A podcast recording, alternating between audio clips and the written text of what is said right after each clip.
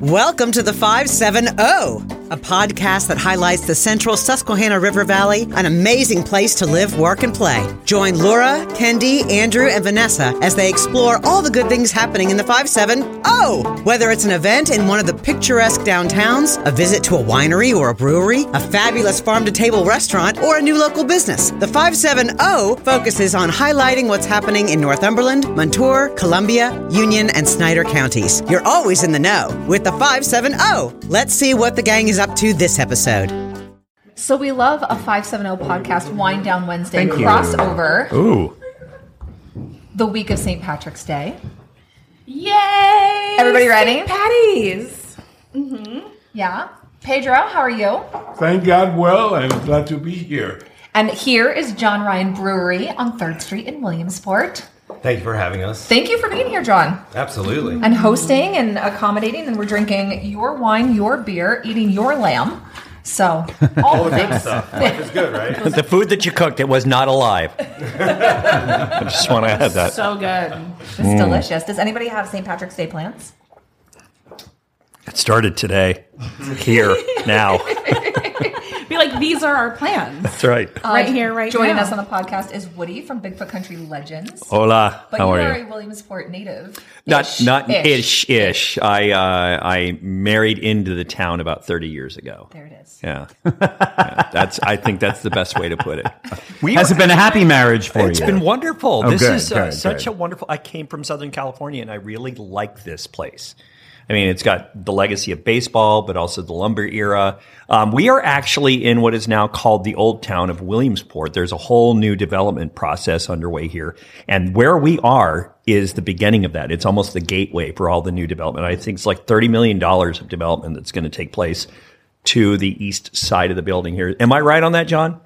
Uh, yes, uh, I mean we're right here in the middle of uh, Old City, and there's a lot of uh, exciting things going on here in the next couple years. It's really nice to see. There's this nice development that has continued to make its way back through this part of the city. So this is a wonderful building, a wonderful place, and the food is incredible. Thank you. Yeah, there's a, there's there's a lot of history in this area, uh, longer than we have for the podcast, though. well, we have Jonathan and Pedro to thank from uh, Pedro's Wine Collection in Winfield for bringing us all up here today. Because, mm-hmm. truth be told, I, I've never been here before. no, no, it's No. beautiful. Heard of it. Same. I've followed them on Instagram. As do I, on the I've, I've, I've looked longingly at the pictures and wanted to, you know, get all gussied up and come up here and go out. The chandeliers make you feel fancy. They do. And the staircase. Oh, it's nice. I just want to descend down the staircase with like my fur.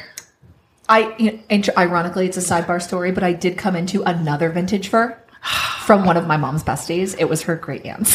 so I like now have a listen. It's vintage. It's fine. Yeah. Shout out. to It's been PETA. dead for a Yeah, long, it's been dead for a really long long time. time. But no, Jonathan and Pedro, thank you. It's been a hot minute since we've done a wine down Wednesday, and I know you bought you brought some great wines to feature today. Also, it's the 570, so we can learn about John Ryan Brewery and the history behind it because, John, your family has owned and operated this building for quite some time. The history is pretty interesting. Yes, um, my great uncle, I believe it was 53 or 57 is when he purchased it. Wow. Um, he was a physician, uh, had an ENT office. So it's been really interesting when our clientele comes in and then tells us stories about, uh, you know, going to the doctor's office here. So keep, keep, keep, uh, you know, You keep- provide keep different alive. types of medicine now. a new Uh, doctor. no, absolutely. yeah, yeah, yeah. Medicine for the masses. No prescription Exactly. required. No. So, what wines are we trying today? So right now, um, we're trying. We're starting off with a nice um, Sauvignon Blanc Reserve from Chile. Um, one of the nice things that we can say about all these wines is all the wines we're trying today are currently available at John Ryan Brewery. Um, and something we really enjoy working with John is he's always keeping the menu fresh and new and evolving. So you're always going to get a new, wonderful experience when you come in. Um, but this Sauvignon Blanc, we really like. It has a very intense, um, fruity aroma. You get a nice citrus taste to it, just the right touch of acidity to pair with food, and it's just a very rich, flavorful, clean Sauvignon Blanc. Was I supposed to wait? well, no, from the moment a drink gets dropped in front of you, Yeah, feel no. free to sip away. It Do was not it was the straw you grabbed that scared me. So tell us some tasting notes. What should we be looking for? It's crisp. He just did. I know, but I mean, like, what else? Yeah. Well, so it's going to be a nice pale yellow color. When you smell it, you're going to get that intense uh, aroma, kind of little tropical fruit, you know, a little bit of a floral bouquet to it. And then it's a very clean, crisp citrus taste. Um, it's not a long finish. Um, it's one of those that you drink it, you get that nice, pleasing enjoyment out of it, and then it primes your palate to go back to something different. Okay, we're not laughing at you, Jonathan. I swear, Mr. Miller is on the struggle bus today. This is the I second was I was spill. I was so excited to taste that uh, that my wine jumped out of my glass and, and missed my mouth, which is very unusual. For those of you listening and not watching, we're using stemless wine glasses today, and some of our fellow podcasters are missing their you. handles. Thank Yes. God I would have slammed it down and broke it. probably. I mean, these are nice taste Thank you reports, for too. being proactive about my Also, Yeah, these are not at home pours. my This is skill enough that everybody got a taste. this That'd be a Sauvignon Blanc day drink. uh, is from the Limari Valley in uh, in Chile. It's a famous valley, and um, it is a Tacora wine. it's refreshing. I love it. Yes. Sauvignon Blanc is one of my favorite grapes. I, like that's my go-to white wine, Nice. personally. I, It's one a thing good I have to basic white wine. I am a basic white girl. well. Uh, Wow, there's so many ways to run with that. yeah. um, yeah. Diagram. That's Yeah, what were you gonna say? No, I was just. I, I mean, you guys are having way too much fun over there. I need a couple more before I can get to your guys' level. Um, no, I was going to say one thing I love about these wines is it, uh, and our wine list in general is we have a couple that are nice to sit down and drink by itself, but everything we do here, back to the beer as well, um, is all meant to be part of the experience. So these, this wine is good now. Drink that with the lamb, and it's oh even my better. gosh! Or even with the um, bao bun that we tried earlier, Yeah. just the crispness of the white wine it, and it being chilled, coupled with the infusion of the Asian spice, which has a little bit of heat, but then sort of those warming flavors with the vinegar. I mean, that would probably pair really, really well. Absolutely, you'd never guess that because And this- made out of filet. So Yeah. typically, the short ribs too. Yeah, I think Like you can the get way away that with the spice hits like back here, and like the back of your, you know, but then this is nice and crisp and like very I front agree. forward. Yeah, I And, agree. Um, something I also really enjoy when I personally even come here to the restaurant. Um, John does a lot of small plates or tapas style servings, and he also offers a lot of the wines by the glass that we're going to be talking about today. So that's something where you can come in, and if you not exactly sure what you want and you want to try a little bit of everything, you know, you can say, "Oh, I want to try the bao bun small plates with the Sauvignon Blanc or maybe the Pinot Grigio," and then, "Oh, I want to try the Korean short ribs with a, uh, Tempranillo from Spain or maybe an Italian red."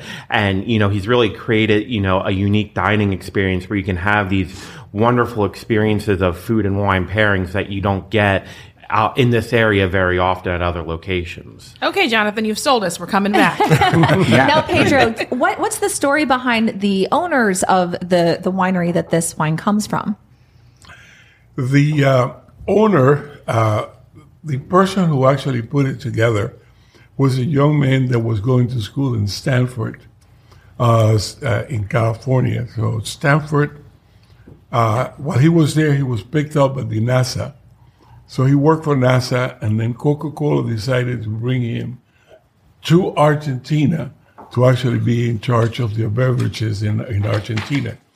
So while he was in Argentina, he wanted to be able to create some of the best wines uh, produced in Chile.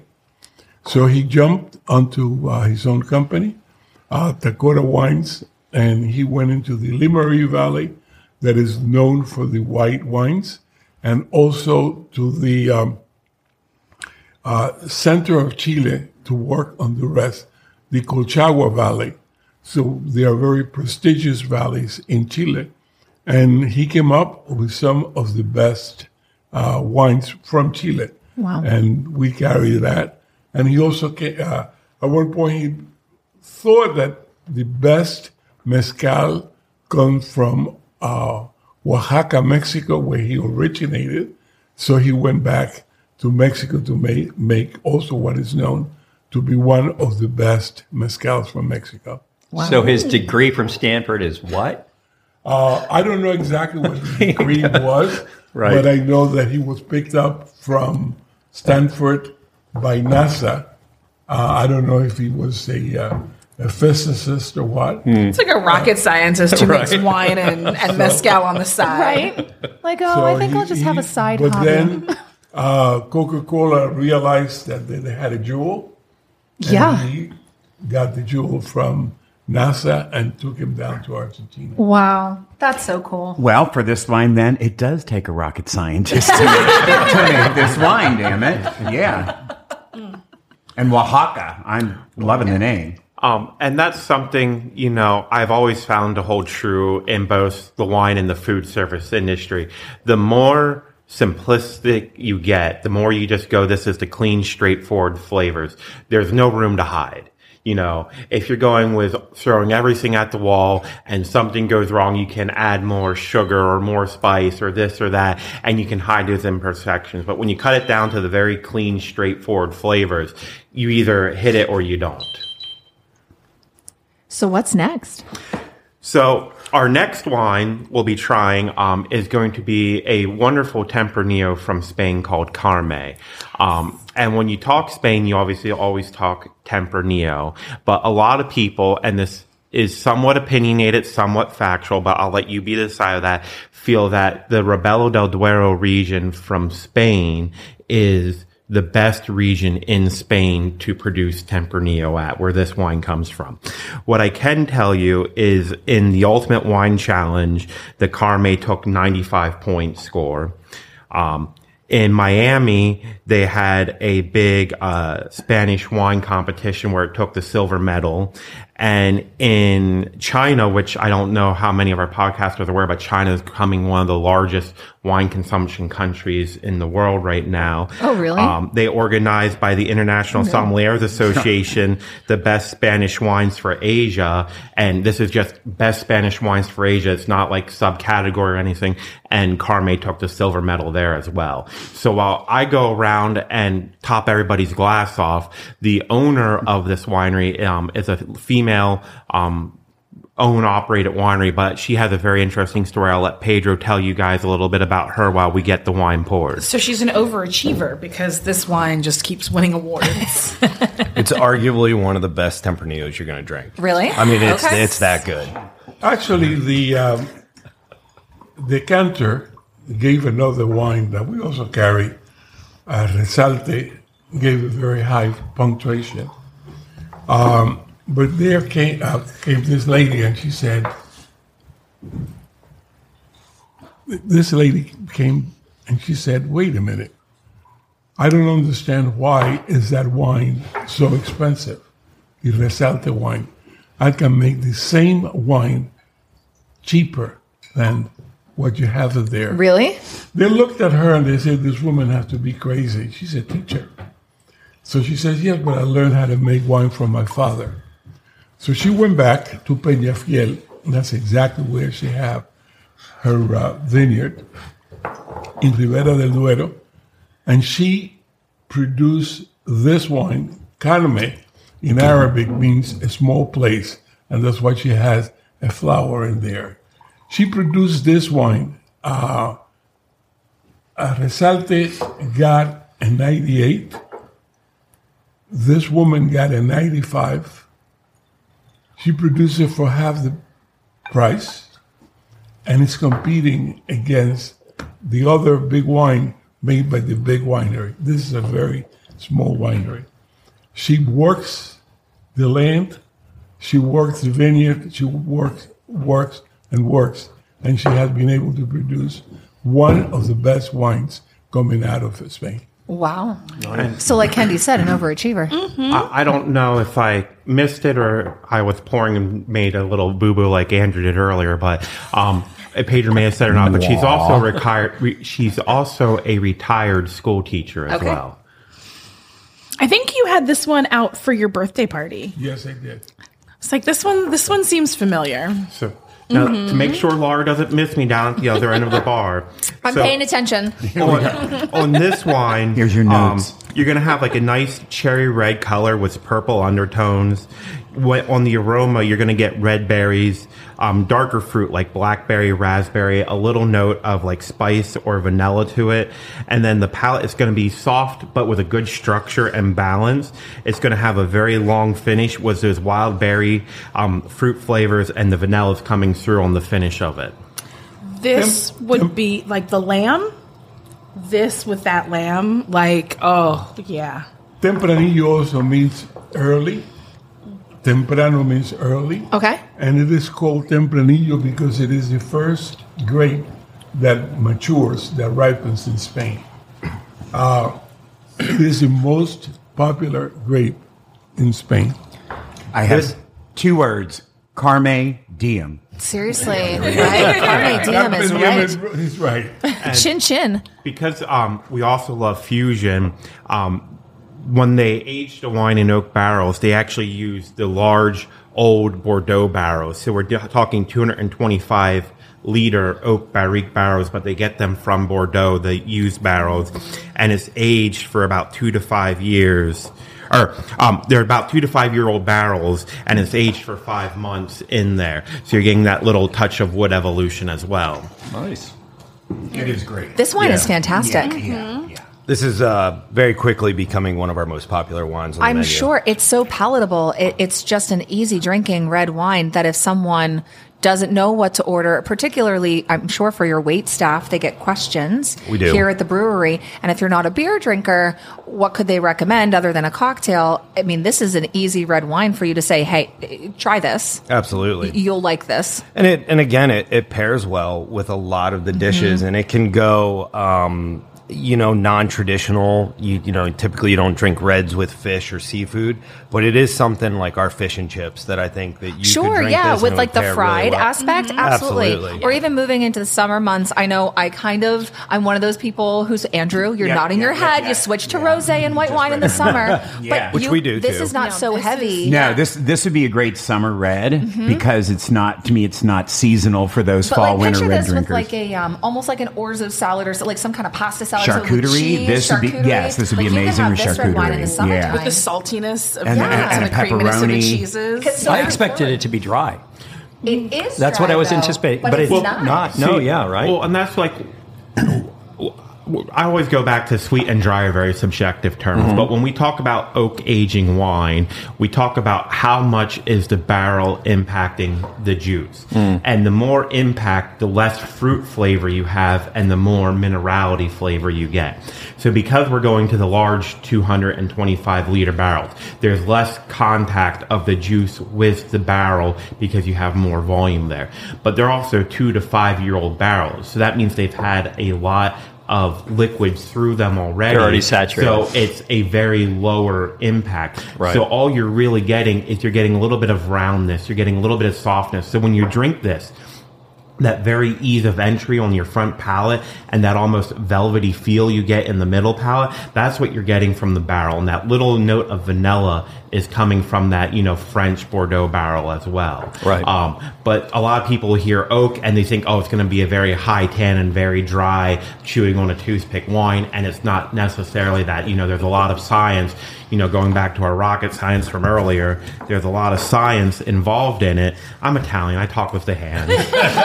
um, and by doing that um, type of aging um, and really playing with the science of it, you can really change the structure. So just a couple months in what we would call, you know, a seasoned barrel, a large volume barrel, you just round it out. You get that softness, that velvety texture, and just a little bit more nuance of the terroir to it.